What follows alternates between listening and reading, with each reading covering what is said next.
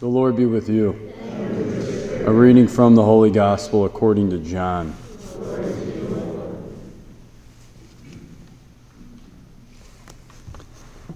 Jesus said, Amen, amen, I say to you.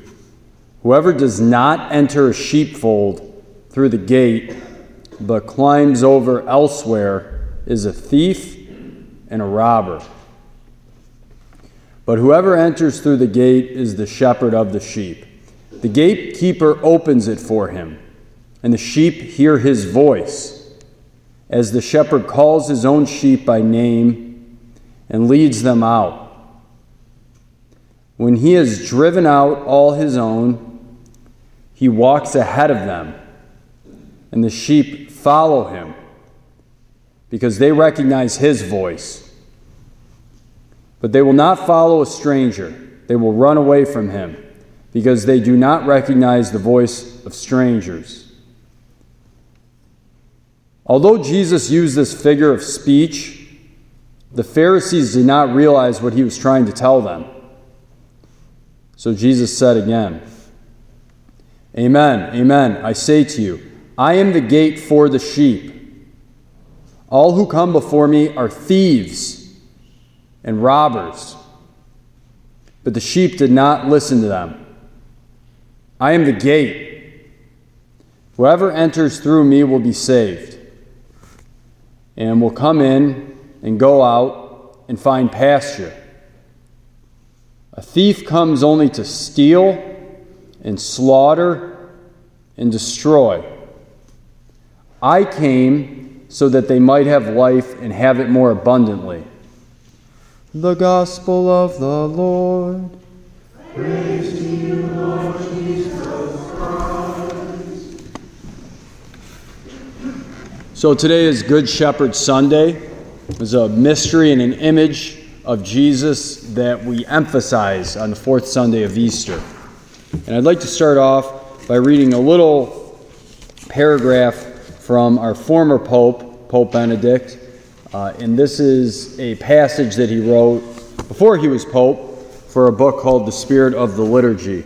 And he's talking about how the most prolific image in the early church, so you're thinking about this development in early Christianity, what was the most prominent image of Jesus?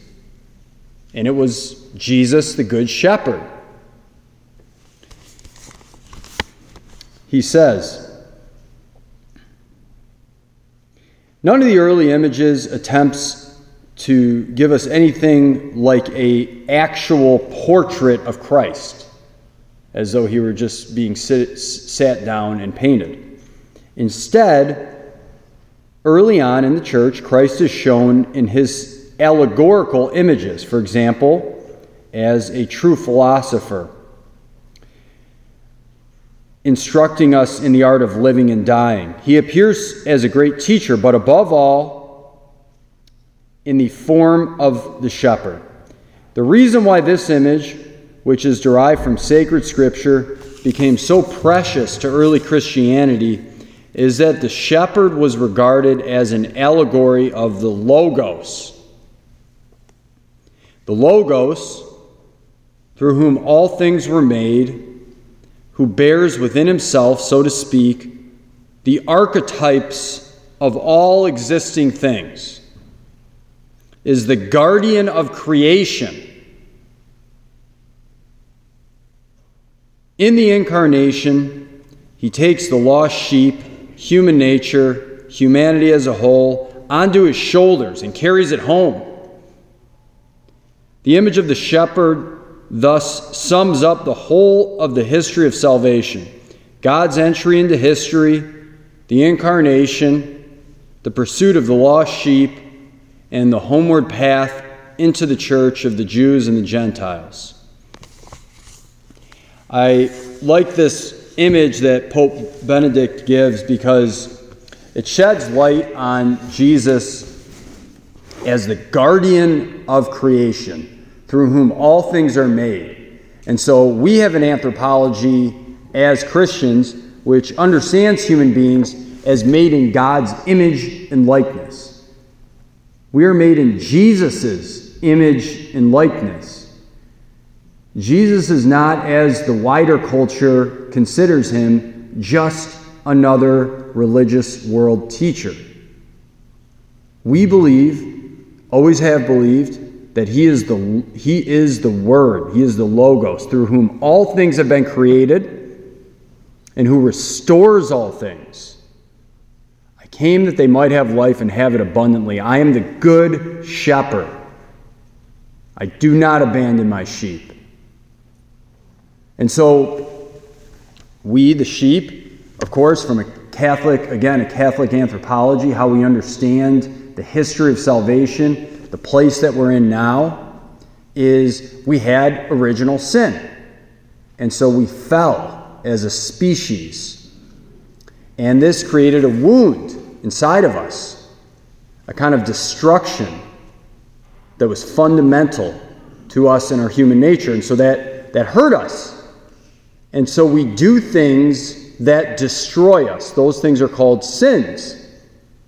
And because, as a result of the original sin, which is wiped away in baptism, we have this thing called concupiscence, which is kind of we're drawn towards sin. We're drawn towards self destruction in a certain manner.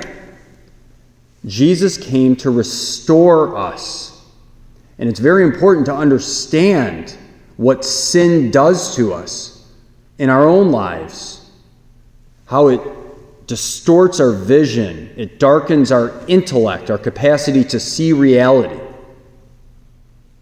And of course, it blocks us off and isolates us.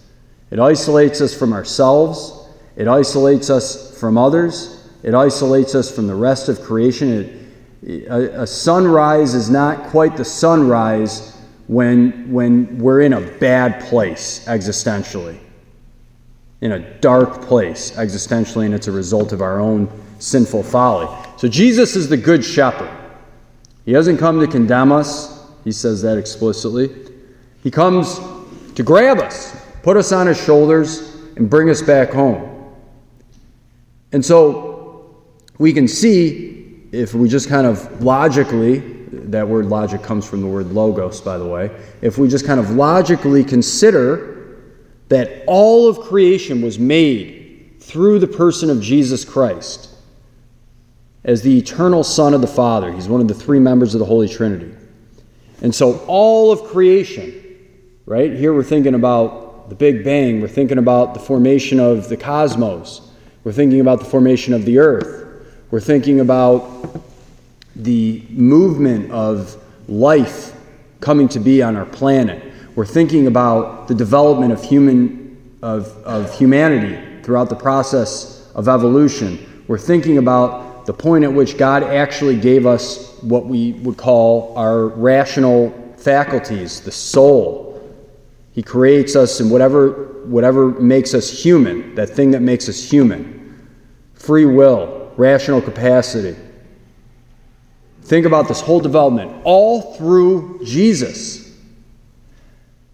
What this means is that Jesus helps us to understand reality. And the farther away we get from Jesus in his revelation, the farther our, our eyes are darkened as a human collective, as societies, and the less capable we are of seeing reality.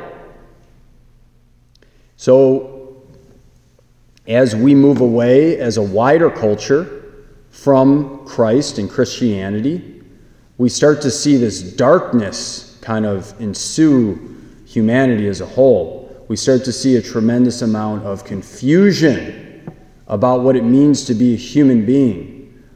And these are just kind of the classic controversies that we deal with from a Catholic anthropology and Catholic point of view these days human sexuality, how we teach our kids about what it means to be a man or be a woman.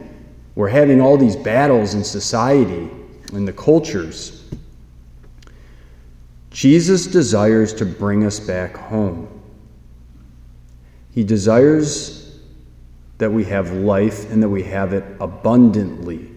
That is the goal. That is the goal. And Satan always wants us. Just remember the first, the very first passage in Genesis, the very first few chapters, where Satan tries to tempt Adam and Eve, the snake, the serpent does, to see God as an enemy, a taskmaster, a tyrant, a ruler. That is not God. God created us to be with Him, to love Him, to have peace. This is what Jesus, the Good Shepherd, desires to do. That needs to take place in our own hearts on a daily basis. Just to be with the shepherd, to allow, to be docile and obedient, not to wander around like a goat. That's another scriptural image, Matthew. We want to just we want to listen to the shepherd, be humble, allow him to restore our joy and make us full. He will do that. Jesus will do that. There's no one that he will not do that for who wants him to do that for them. There's no exceptions to that. Lord, we ask you to bless us and shepherd us on, in this Easter season. Uh, shepherd our families in just these times of confusion that we live in, where we dispute fundamental realities and hu- our, our fundamental human nature. Please just govern us as individuals. Help us to be humble, to just see things as they actually are, to be close to you. Give us the lens through which we can see reality, the lens of seeing all things through the mystery of the person of Jesus. Help us to understand ourselves and understand others. Help us to not have ill intentions or become bad shepherds ourselves who are looking for our own good rather than the good of those that you've given us to take care of and shepherd. Help us to have pure motivations in all of our relationships and in all of our responsibilities. Help us to be like the Good Shepherd, willing to lay down our lives for those that you have given us, and help us to accept His laying down of His life for us. We ask all these things through Jesus Christ, our Lord and Good Shepherd. Amen. And let us take a few moments in silent prayer just to listen to and speak with the Good Shepherd in our hearts.